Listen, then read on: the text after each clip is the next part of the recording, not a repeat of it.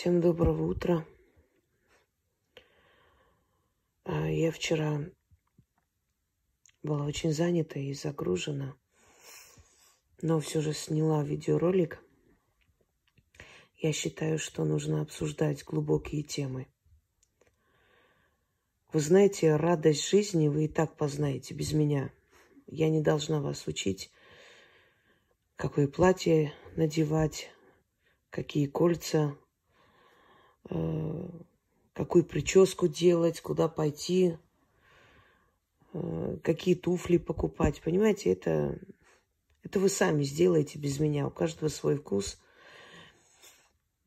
у каждого свои желания в жизни. Поэтому обсуждать мы с вами будем совершенно иные темы.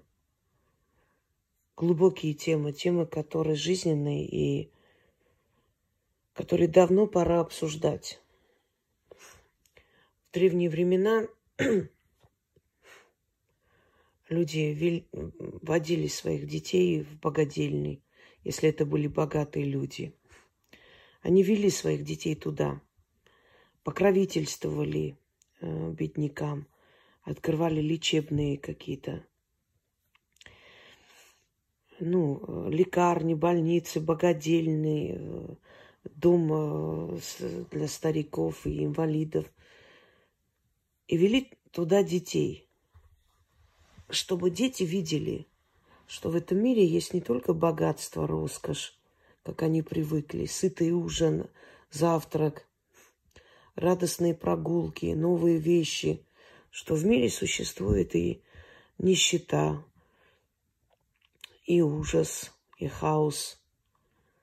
И что не все люди виноваты в том, что они живут в нищете, что есть люди немощные, что есть собаки, кошки, которые не могут за себя постоять. Хочу, хочу вам сказать, что в императорской семье, например, у Александра II было э, столько собак, которых он взял с улицы император. И одна собака, кажется, тайга, насколько я помню, звали эту собаку, рыжая такая. И он очень любил эту собаку настолько, что когда он умирал, все эти собаки были собраны в комнате и говорят, что невозможно было пройти. Естественно, они пахли со временем, это все-таки животные, но они не уходили от него рядом лежали. Вот он был очень добродушный такой великан, добряк. Почему он это делал? Он показывал своим детям пример своей добротой.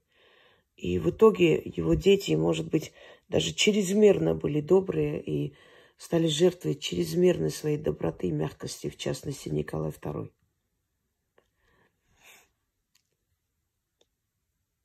Мы радость жизни, любовь, страсть, свидание, это все пройдем.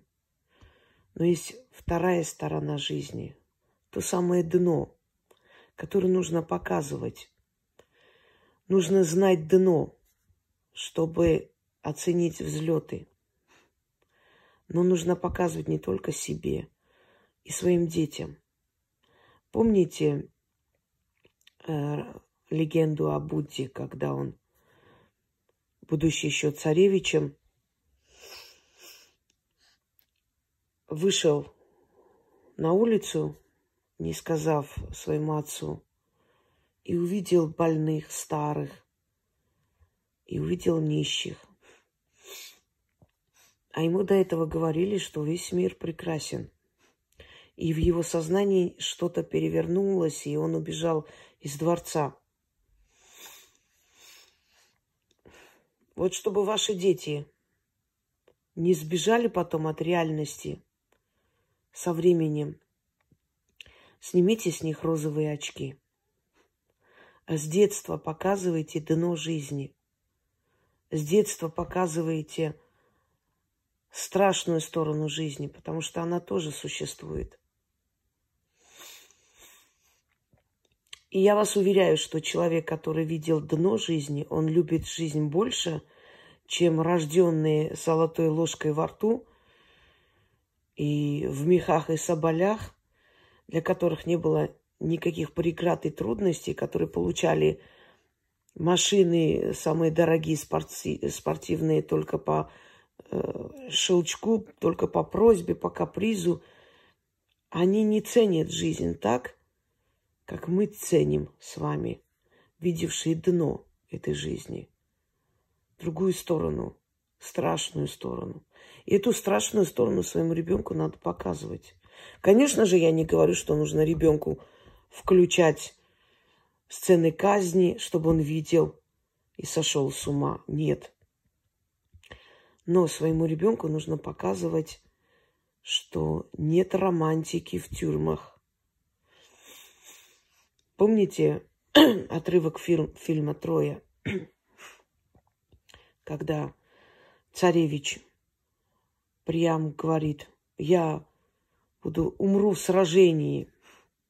И отвечает ему брат Гектор, умру в сражении. А ты убивал кого-нибудь, брат? И видел, как умирают. Так вот, я убивал и видел, как умирают. И нет в том романтики, и нет в том поэзии. Мы страна, которая романтизирует преступный мир. У нас, э, наверное, только у нас есть понятие по понятиям чесать. Отчасти это и хорошо, потому что в их мире тоже есть какое-то понимание справедливости, и это называется понятие, то есть определенный закон, по которому они двигаются. Однако, если там романтика, и каждый ли выживает в тюрьме, и каждый ли становится блатным и паханом, потому что дети думают, что там, знаете, слушая Любовь Успенскую, как романтично, когда сидит человек в тюрьме, а тут любовь, письма. Хочу сказать вам, как человек, э, знаете, ждун. Та, которая ждала из тюрьмы. Письма действительно романтичные, действительно такие бессонные ночи во время свидания, любовь до небес. Но все это исчезает. Как только ты выходишь оттуда, возвращаешься к жизни, ты понимаешь, что э, ты должна работать, пахать, собирать на эту свиданку, ездить туда. Да, ты надеешься, что выйдет человек. И много таких людей, кстати, которые вышли и начали новую жизнь, и действительно преданные своей семье, но их очень-очень мало. И больше всего случаев трагических и страшных, когда это сумасшедшая романтика, любовь а потом ночует она с топором под э, кроватью, потому что вся в синяках, в гематомах, потому что ее и душили, и жгли, и детей пинали, и чего только не было. И самое страшное, ведь этот зверь уходить не собирается, потому что хорошо пристроился, ему так удобно. Он держит в страхе, в ужасе, потому что участковый, который абсолютнейшая тряпка – приходит и говорит, а что я могу сделать? Я ж не могу всех мужиков, которые влюбленные, посадить. Что я могу делать-то? Я вам расскажу такой случай, когда, ну, не буду называть э, национальность человека, потому что национальность тут не имеет никакого значения. Влюбился человек в русскую девушку, преследовал ее. Они с матерью жили вдвоем – писали заявления, ходили по милициям, бесполезно, никто ничего не сделал, как всегда. Не убил же, ни, ни, ничего не сделал, ну, влюбился, и что теперь за это сажать? Продали дом, уехали в другой город. Через некоторое время он нашел. Они уже не знали, куда убежать от него. Бросили дом, сняли квартиру, переехали в другой город. Он нашел. В конце концов, он ее украл заставил жениться. Ради того, чтобы он отстал от матери, она решила выйти, э, выйти за него замуж.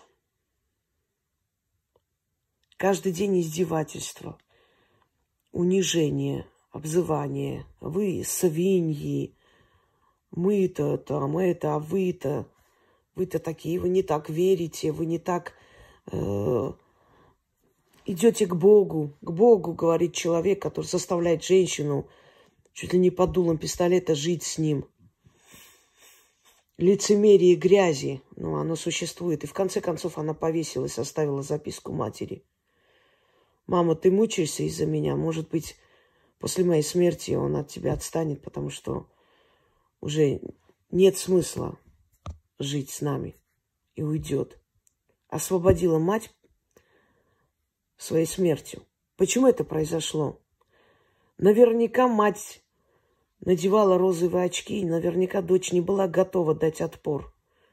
Она боялась его и убегала. Она не могла дать отпор. А я вам говорю всегда, что жестокие люди в душе трусы. Наверняка среди вас есть женщины, которые не раз проходили эти страшные сцены и издевательства и, и всего. И вот когда уже наполняется бокал, уже последняя капля капает сверху, и она поворачивается, кидается на него, начинает его бить. Потому что, знаете, вот такой вот вопрос жизни и смерти. Или я, или он. Когда уже терять нечего, когда уже все. И он начинает скулить, как щенок, забивается в угол. Приходят соседи, приходит милиция, он там умоляет, просит, на колени становится. Все, вы его сломали. Почему? Потому что он увидел сопротивление, он будет с вами это делать пока не увидит сопротивления. Я не помню, какая э, девушка проводила такой эксперимент. Она сказала, что она будет молча сносить и терпеть все, что с ней сделают. И что люди могут делать с ней все, что угодно, и что она написала, подписала, показала, что она никаких претензий никому иметь не будет. Собрали целый зал людей. Сидела девушка в купальнике, разложила рядом ножи, вилки, ножницы, и, и иголки. Значит, сначала люди рабели, потом начали более-более смелеть, начали тыкать ее иголками, срезали ей волосы, кто-то поджег ей волосы, кто-то ножом хотел тыкать ей в лицо, но другие удержали. Одним словом, через два часа экспериментов она вся была изранена, разорванная. И она тогда сказала, предоставьте людям полную свободу. И дайте им понять, что вы не будете сопротивляться, и они с вами сделают все, что угодно. А ведь там были собраны не маньяки и, серийные убийцы, там были обычные люди, обычные граждане. И представляете, как они упивались от осознания того, что им за это ничего не будет. Ведь там подписано, я могу сделать с ней все, что хочу. И очень много людей таких. Даже не представляете, какие люди могут жить с нами по соседству. Так вот, если вы хотите, чтобы ваши дети имели сопротивляемость, если вы хотите, чтобы ваши дети не потерялись в этом жестоком мире – и ценили потом все, что им да, даст судьба, вначале покажите им дно жизни. Я своего сына заставляла смотреть, как наркоман умирает. Я заставляла смотреть ломки. Я заставляла смотреть, что бывает после этих всяких химических веществ на улицах, когда их рвет, когда они лают, как собаки, раздеваются, выбегают голышом, обнимают столб и орут, что их жгут. Я его заставляла это смотреть не потому, что я ненавижу его и хочу, чтобы он мучился, нет. Потому что я его люблю. Я хочу, чтобы у него даже капли не было в голове мысли о том, что там что-то хорошее, что там романтика, что, что там может быть какой-то кайф. Я показала ему, какая цена за этот кайф. Разбитые семьи. Я показывала после этого крокодила, как висит нога полугнилая и кость, кость, которую он обернул в целлофановый пакет и пришел к врачу. Он уже наполовину скелет. И как у него внутренние органы уже вымирают, они гниют внутри него. Я заставляла ему, э, его это смотреть, чтобы у него никогда в жизни не было мысли подходить, подходить к этой смерти. Потому что обычно все начинается с того, что да ничего не будет, один раз кайф поймаем, и все хорошо, да не переживай ты. Начинается с малого. Покурили чего-нибудь, понравилось, захотелось большего. Приняли чего-нибудь, понравилось. И все, и посадили на иглу. И жизнь закончена. И один из миллионов с очень сильной волей люди возвращаются назад к жизни. Но у них во многом сломлена психика, есть необратимые процессы. Чтобы они вернулись к жизни, требуются годы. У человека теряется ощущение радости, вкус жизни. Он уже не ощущает эту жизнь, потому что он чувствовал это совершенно по-иному, а теперь его возвращают как бы в серые будни. И его жизнь становится как черно-белое кино. Понимаете? пока он не вернет себе вкус жизни. И на это тратятся годы. Я показывала ему аварии, что если когда-нибудь он захочет приобрести машину, он должен знать,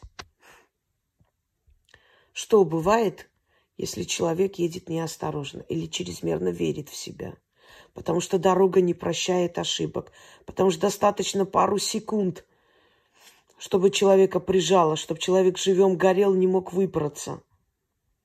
Я ему говорила, когда переходишь дорогу, обязательно, если там стоит большой груз, надо помахать водителю, что он видит, что ты проходишь, потому что у них не видно видимости, нет. Я показывала кадры, где большегрузы переезжали людей, потому что не видели их я помню, как мама со мной ругалась. Зачем ты это делаешь? Ребенку портишь психику. Нет. Я хочу, чтобы мой ребенок был готов ко всему. Я ему говорила, сын, если даже со своим учителем ты пойдешь куда-нибудь, обязательно скажи ему, я позвонил маме, или при нем звони и скажи, я вот там с Сергеем Петровичем иду к ним домой, он мне должен какие-то, не знаю, пластинки дать, книги. Он должен знать, что я знаю, что он у тебя дома. Может, он замечательный человек, а может, он тот самый серийник, как э, был один народный мучитель, так его потом назвали. Человек, который создал для трудных подростков лагерь какой-то оздоровительный, воспитательный. К нему приводили сами родители, хвалили, благодарили. Такие люди создают о себе самое лучшее впечатление. И никогда в жизни не будешь подозревать такого человека. Чикатило, например. Он был преподаватель, замечательный преподаватель. Настолько замечательный, что никто не верил, что он мог такое делать. Поэтому ты не знаешь, что рядом с тобой монстр. И для того, чтобы себя обезопасить, всегда говори родителю, я иду туда. Если с тобой что-то случилось в жизни, будьте другом своему ребенку. Объясните ребенку своему, что самое главное – жизнь. Жизнь. Потому что недавно одна девочка э, покончила с собой, потому что какой-то подонок сделал фотошоп с ее фотографиями после отказа, выставил на, в интернете, и отец пришел, и мать, и каждый божий день они говорили ей, что она позор семьи, она их опозорила, она такая сякая. В итоге она написала записку с извинениями, простите меня, что я вас опозорила, и покончила с собой. Ваш ребенок должен знать, что за его спиной сильная мать. Отец есть замечательно, больше мать. И что бы ни случилось, я тебя приму таким, какой ты есть. Главное – жизнь. Потому что в этой жизни, в этом мире проходят люди через страшные вещи, страшные испытания. Некоторые, боясь осуждений, предпочитают умереть. Понимаете? А этого не должно быть.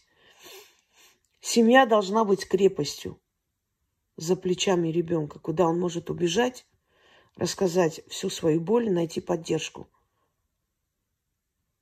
Никогда не внушайте своему ребенку, что как это надуманная честь семьи превыше его жизни. Конечно, честь очень, э, как говорят, честь береги с молоду.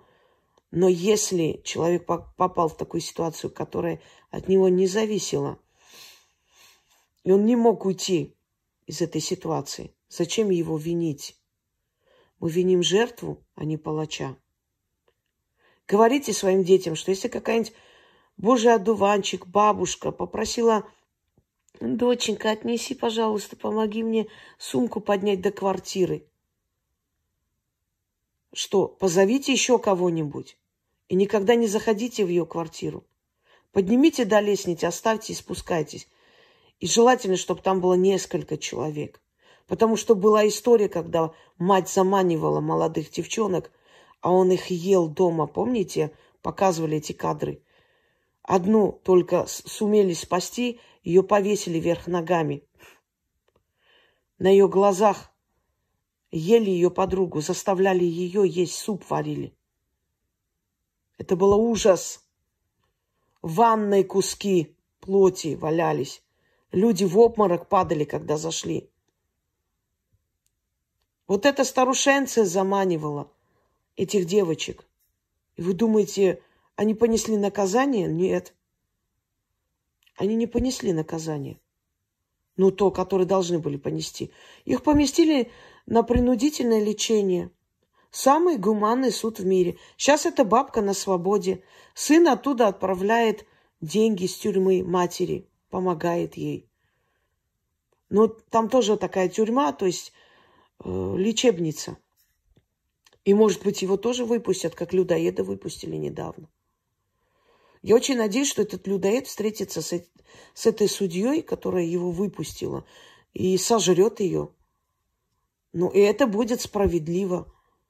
Потому что если ты считаешь, что человек, который ел людей, он нормальный, его можно выпускать, то очень надеюсь на их встречу. А как еще наказывать недобросовестных судей? Сказать, что он оплатил этой судье, я не поверю. Не было у него таких возможностей. Зачем отпустила? Когда врачиха сказала э, с этой лечебницы, он замечательно себя чувствует, он теперь э, очень... А вы знаете, что такие люди умеют вот так лезть под кожу? Они умеют нравиться. Видать, врачихе этот сексуальный мужчина очень понравился, и она его расхвалила. Но врачиха в курсе, что он как раз женщины ел. Я хочу вам сказать, что в древние времена от них избавлялись, отдавали народу. Каждый брал по камню, и все покончено. Избавлялись от этих людей, чтобы у них не было продолжения, чтобы они не жили. Потому что если мы даем им возможность жить, они будут это делать до последнего вздыхания. Вы представьте, человек, натворивший такое, сел 15 лет, он вышел, он что, перевоспитался? Он еще хуже стал зверем. Вышел. То есть мы отпускаем монстра. Для того, чтобы этот монстр еще одну душу забрал или, или не одну. Только после этого его навеки будем сажать, потому что ну, он же только одного убил. Как можно ему по жизни дать? Так он как убил? Он случайно споткнулся и упал на него и убил? Или выбежал кто-то перед машиной и случайно убил, и вот так получилось? Или он охотился на человека? Разница есть? есть. Одно дело, когда ты с крыши во время ремонта камень уронила, и это убило человека. Другое дело, когда ты выходишь ночью и охотишься на человека. Понимаете? Я должна объяснить судьям. Очень страшно, если мы должны им говорить об этом. Не они должны понимать, что это те существа, которых выпускать нельзя. Я вам больше скажу, людоедство не лечится.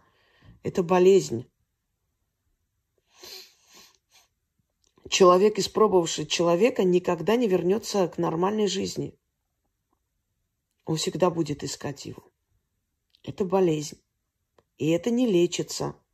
Но помимо того, что это болезнь, это еще и преступление, которое нужно наказать. Вот поэтому своим детям говорите, сынок или дочка, если какая-нибудь бабка, бедная несчастная, попросит отнести сумки, отнеси, конечно, до подъезда, помоги старшим. Но если ты знаешь эту бабушку, или попроси нескольких своих друзей вместе идти, если она тебя куда-то просит далеко отнести. Потому что этим бабушкам иногда деньги платят, чтобы они заманили детей туда. Почему мы думаем, что старые люди, они все хорошие и добрые? Просто у нас стереотип такой, ну, старая женщина же так не сделает. Вы знаете, мошенники тоже стареют, преступники тоже стареют, убийцы тоже стареют. Но от этого они не становятся лучше. Не нужно жить по стереотипам. Учите своих детей, что если человек в форме останавливает и куда-то заманивает, что надо звонить, что надо поднять шум, потому что этот человек в форме может быть совершенно не сотрудник полиции или какой-то другой службы, потому что так по квартирам ходили, грабили, убивали людей. Было время. И сейчас это может быть вполне. Сколько раз было сказано, не открывайте дверь незнакомым людям – а ведь люди все время повторяют эту ошибку. Мы из пенсионного фонда, да? Или там мы из э, соцзащиты принесли вам деньги, крупу. А скажите, пожалуйста, как вас зовут? Я сейчас позвоню туда, спрошу, есть такой сотрудник? Если есть, я вас пущу. Они тут же убегут. Снимите с ваших детей розовые очки. Покажите им, что бывает в других странах за воровство. Отсечение рук. Покажите им, что бывает после кайфа. Покажите им, что бывает, когда они идут на свидание или просто тусуются с незнакомыми людьми непонятно где. Как их потом находят? Потому что большинство таких случаев – это либо наивность молодых людей – либо упущение родителей и беспризорность, когда они ими не интересуются. Потому что как бы ни говорили, но когда 15-летняя девушка с мужиками едет пить, это уже настораживает. Это значит, не первый раз она это делает.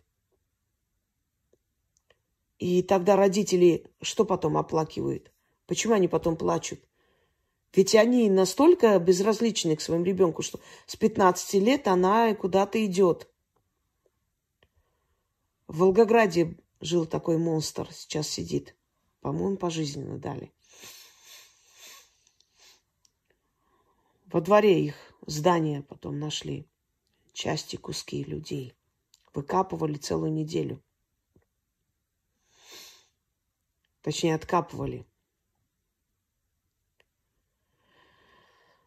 И видео, которое показывает, как две девушки зашли к нему Одной 17, другой 15. Очень страшно они там умерли, очень страшно. Даже говорить не хочу, что он там с ними делал. Но молодые люди, если вы меня слышите, послушайте меня. Человек, который хочет с вами познакомиться, хочет с вами провести время – он не обязательно тащит вас к себе домой. Более того, он совершенно не стремится тащить вас к себе домой. Во-первых, потому что дома наверняка есть э, кто-то из семьи. Или если он даже один живет.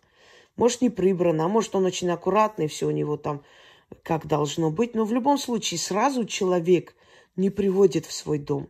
Нормальный, адекватный человек, воспитанный человек, если он действительно имеет какие-то серьезные намерения, он никогда вас сразу домой не пригласит тут же. Приводит домой и стремятся вас быстрее потащить к себе домой не совсем адекватные люди, которые потом могут э, навредить вам, если не сказать еще хуже. Человек нормальный, он приглашает погулять, посидеть в кафе. Причем даже э, не ходить в какую-нибудь дискотеку, какой-нибудь ночной клуб. Нет. Если у него серьезные намерения, у него есть желание с вами пообщаться. Не утолить э, свою похоть, а пообщаться с вами, поговорить, э, узнать, что вы за человек. Понимаете? И вы найдете очень много общих тем.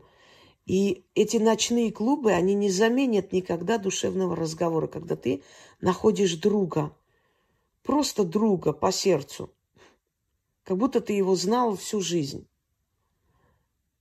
Так вот, если вас начинают приглашать к себе домой, это должно вас настораживать. Будьте очень осторожны.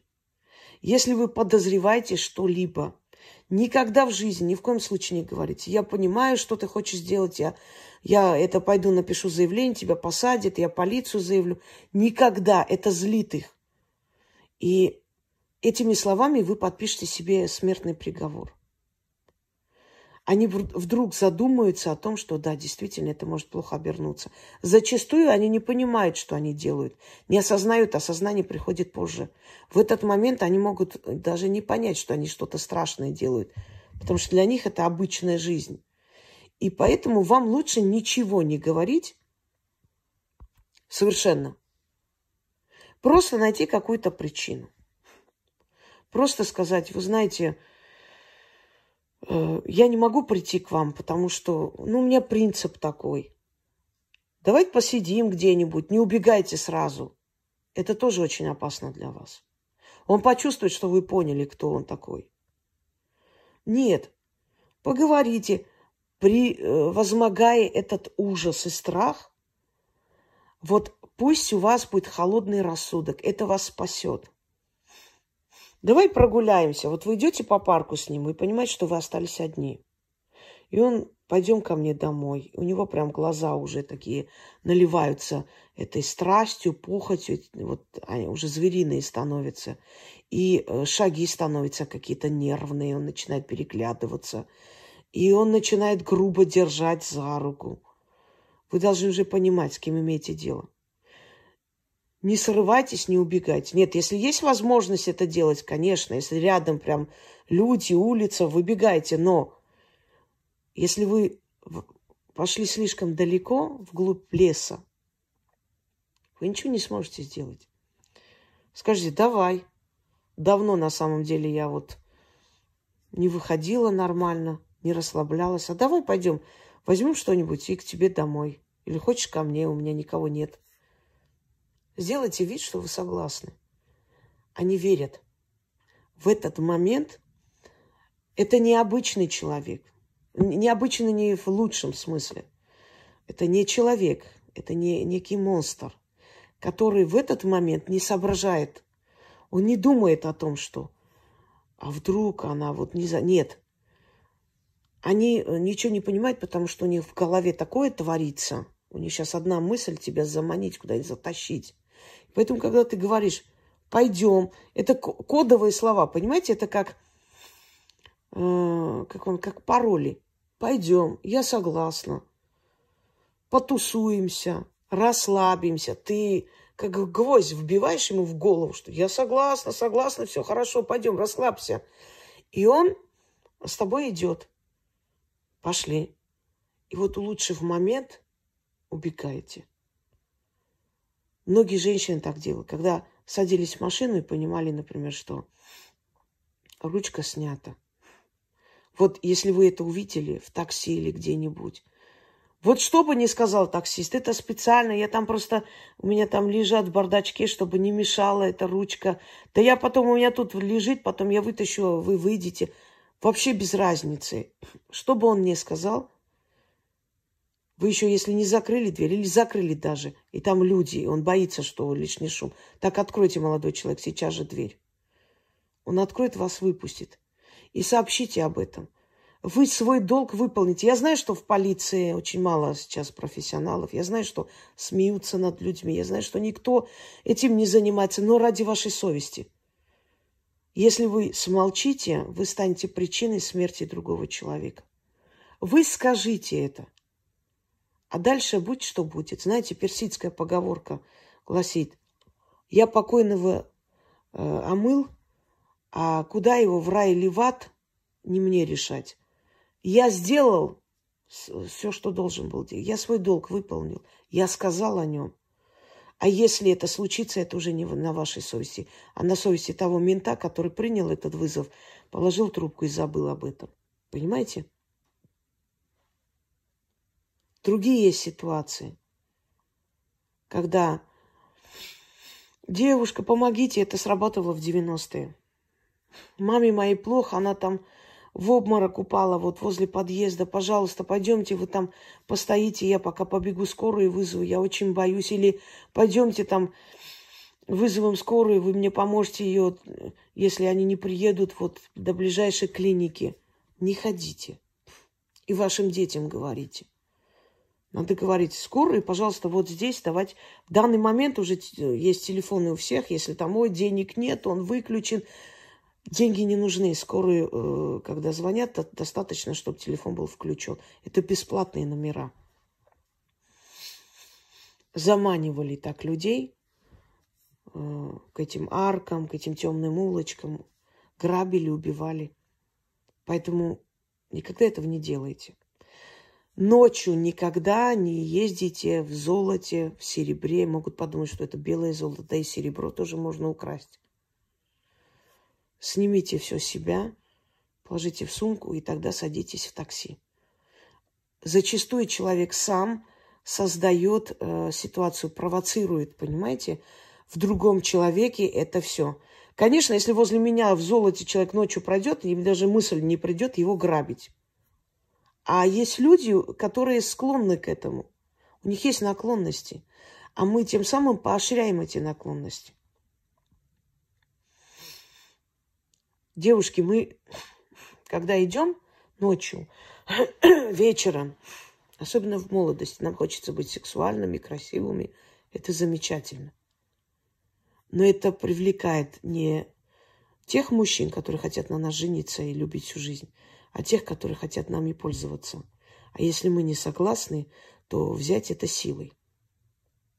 Запомните это. Вы тем самым точно так же создаете, знаете, есть спрос, есть предложение. Вы создаете такую замануху. Вы никогда не объясните выродку, что я просто хотела выйти красивой, у меня не было никаких намерений. Это бесполезно. Вы сели в его машину, это согласие. Он так понял. Это вы думаете, но я просто прокачусь. Я же не сказала, что я готова. Э, э, это вы так считаете. Он считает, что если вы в сексуальном состоянии сели к нему в машину, значит, вы согласны.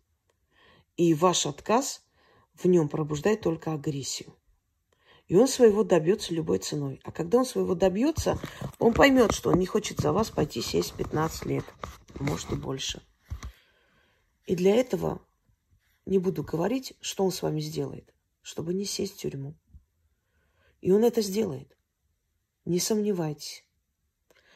Поэтому не давайте повод, чтобы этот монстр проснулся в них. Люди иногда живут вместе по 20 лет и не знают друг друга до конца. И удивляются потом, на что был способен их партнер. Понимаете? А вы человека знаете 15 минут и уже уверены, что вы знаете, что это за... Никогда не верьте внешней маске, любезности, улыбкам. Это могут быть очень страшные люди. Откройте как-нибудь улыбчивый убийца. Он охотился на людей в подъездах. И когда к одной женщине подошел и сказал, дай сумку. Она увидела в его руках нож и сказала, молодой человек, не дури, у тебя такое красивое лицо. У него действительно было очень красивое, привлекательное лицо. Так он и заманивал. Вспомните Теда Банди. Фильм «Красивый, злой, плохой», по-моему, или «Злой, красивый, плохой», не помню. Ведь никто не верил, что он на это способен. Он очень был любящий мужчина и жил с женщиной, и воспитывал ее дочь от первого брака. Очень красивый. И этим, собственно, он и заманивал женщин. И до последнего не верили, что он способен на это.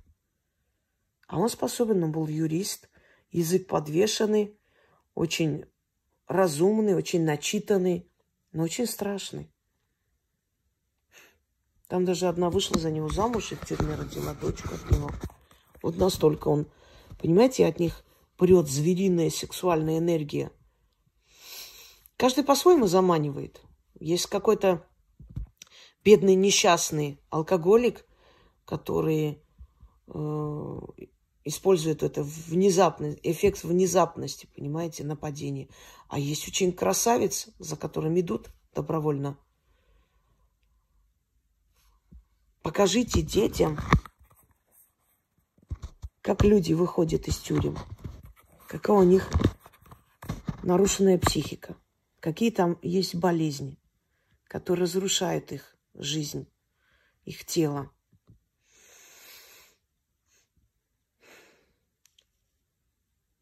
Говорите им о том, что они должны чувствовать чужую боль.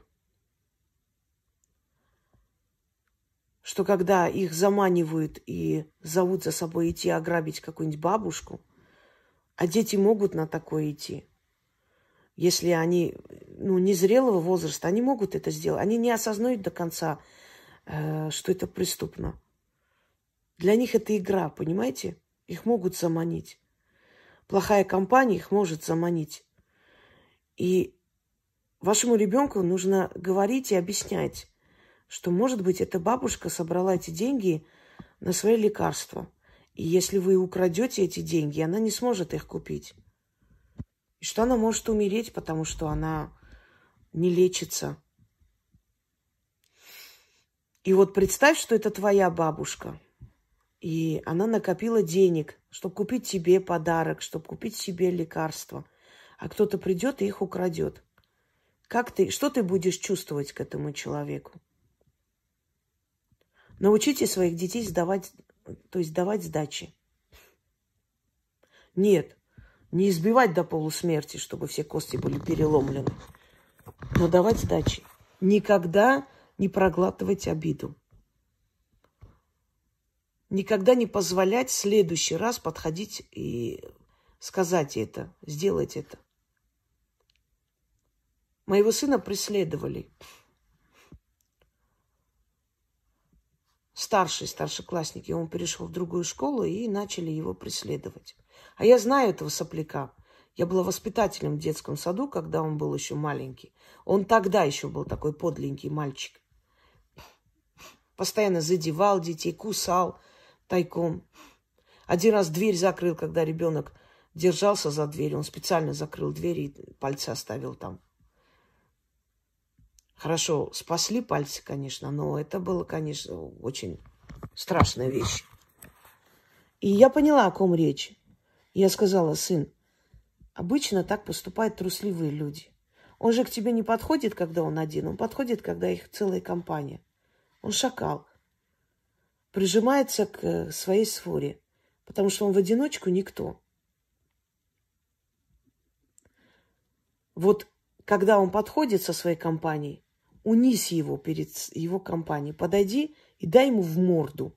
Прям вот без никаких разговоров. Он же уже не раз тебя обижал. У тебя есть повод, и у тебя есть право это делать. Подойди и врежь ему прямо перед его компанией. И ты увидишь, что эта компания сделает. Они будут над ним смеяться. Никто за него заступаться не будет, потому что шакалы они такие. Они радуются падению друг друга.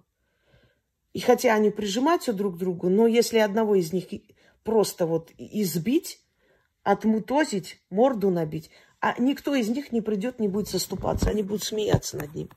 Он так и сделал. Пришел и сказал, Ты знаешь, мам, ты была права. Он действительно скукожился, испугался, а они над ним смеялись.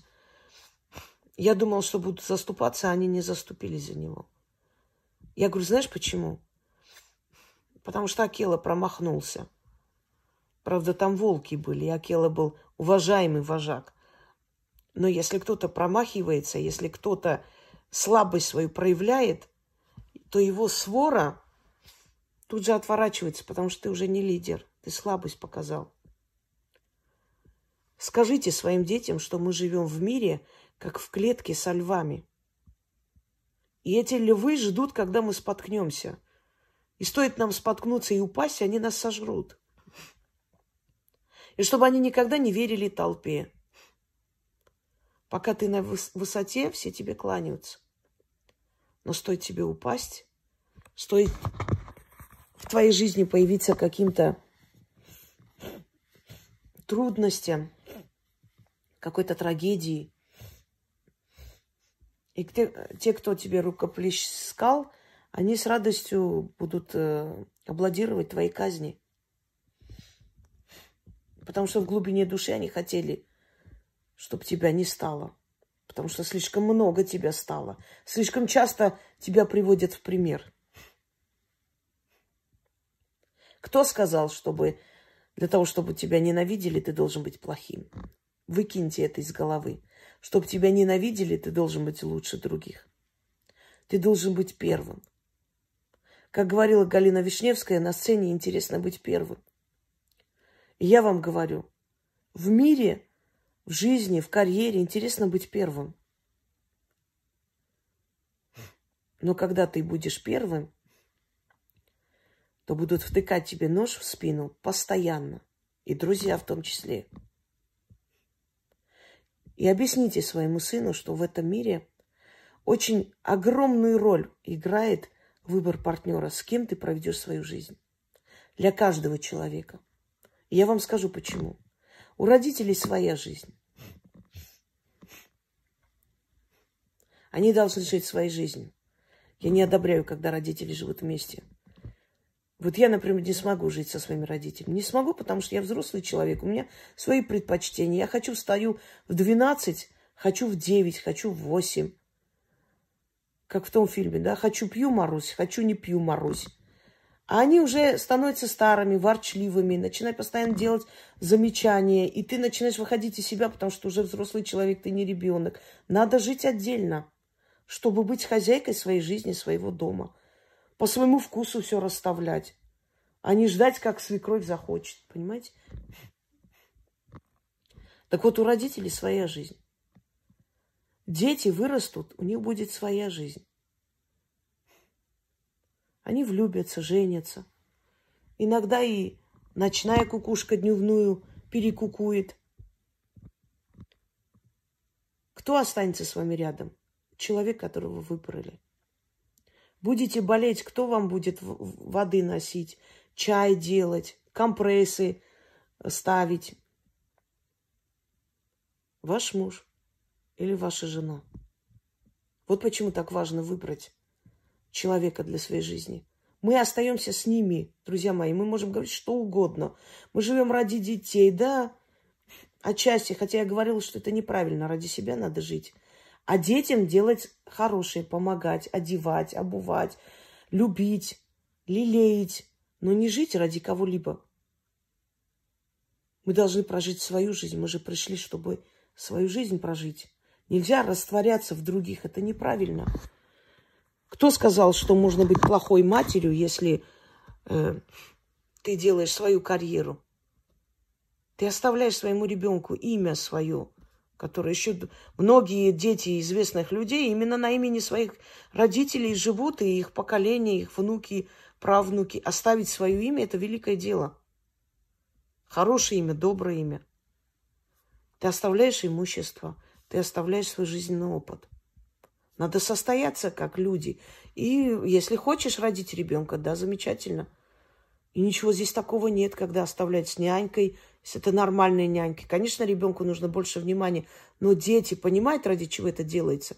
Если ты хороший родитель, они никогда тебе, тебя упрекать не будут. Но жить нужно для себя, не растворяться ни в ком. Ни в муже, ни в детях.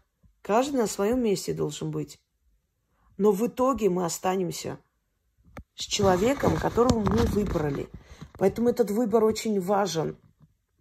И объясняйте своим детям, что молодость проходит, что мы все стареем. Мы никогда не будем выглядеть, как были в 20 лет, как бы мы ни сопротивлялись, как бы нам не было досадно, что жизненные силы еще остались, а тело еще не, уже не то. Что выбирать нужно не ради красоты лица. Если человек красивый и умен, это вообще благословение, но это редко бывает. Выбирайте друга, прежде всего, друга, испытанного, настоящего, который вас не предаст. Потому что мужчины, которые выбирают вот таких фиф, потом удивляются, вот у него какие-то проблемы случились, она тут же убежала с кем-то. А чему удивляешься? Ты выбирал женщину по каким критериям? Она была умна, начитана, ты уже с ней прошел, там, боевая подруга. Нет. Красивая попа, хорошая грудь. Вот и все. С попой и с грудью и останешься. Потому что ты выбираешь не друга, ты выбираешь тело.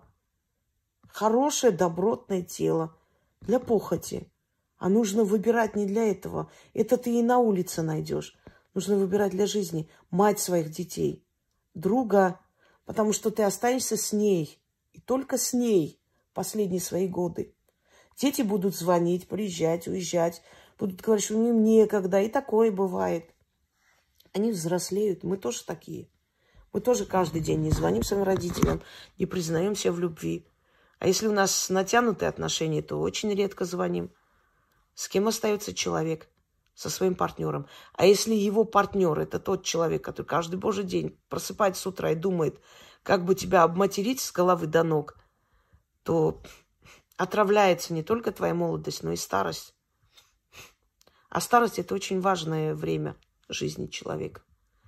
Потому что ты должен прожить свою жизнь, не перекантоваться как-нибудь, пока умрешь, а прожить, почувствовать эту жизнь. От корки до корки, знаете, от и до. Показывайте своим детям, чем заканчивается алкоголизм, чем заканчивается наркомания. Показывайте своим детям, чем заканчивается э, скорость на трассе, на дороге. Чем заканчивается доверие, когда уходят непонятно с кем в лес. Чем заканчивается легкомыслие. Чем заканчивается выбор только красивого тела. Покажите своим детям примеры, пусть они с детства будут мудрее. чтобы они понимали, как начать свою жизнь правильно и совершать меньше ошибок. Не сломается их психика, она станет устойчивой. Напоследок я вам расскажу такую историю, когда царевна София организовала бунт стрельцов для того, чтобы самой управлять государствами. Когда они ворвались во дворец, начали вытаскивать родственников Натальи Нарышкин, Нарышкиной вытащили ее дядю, брата. И один из родственников или воспит, э, воспитатель э, Натальи Кириллишны, он сказал ей, выведи Петрушу. Она говорит, ну что вы, что, что ты говоришь? Там же стрельцы, там же убийство людей. Вытащи его. Он должен видеть народ, которым ему нужно управлять. Пусть он знает, каким народом он должен управлять. И она вывела его.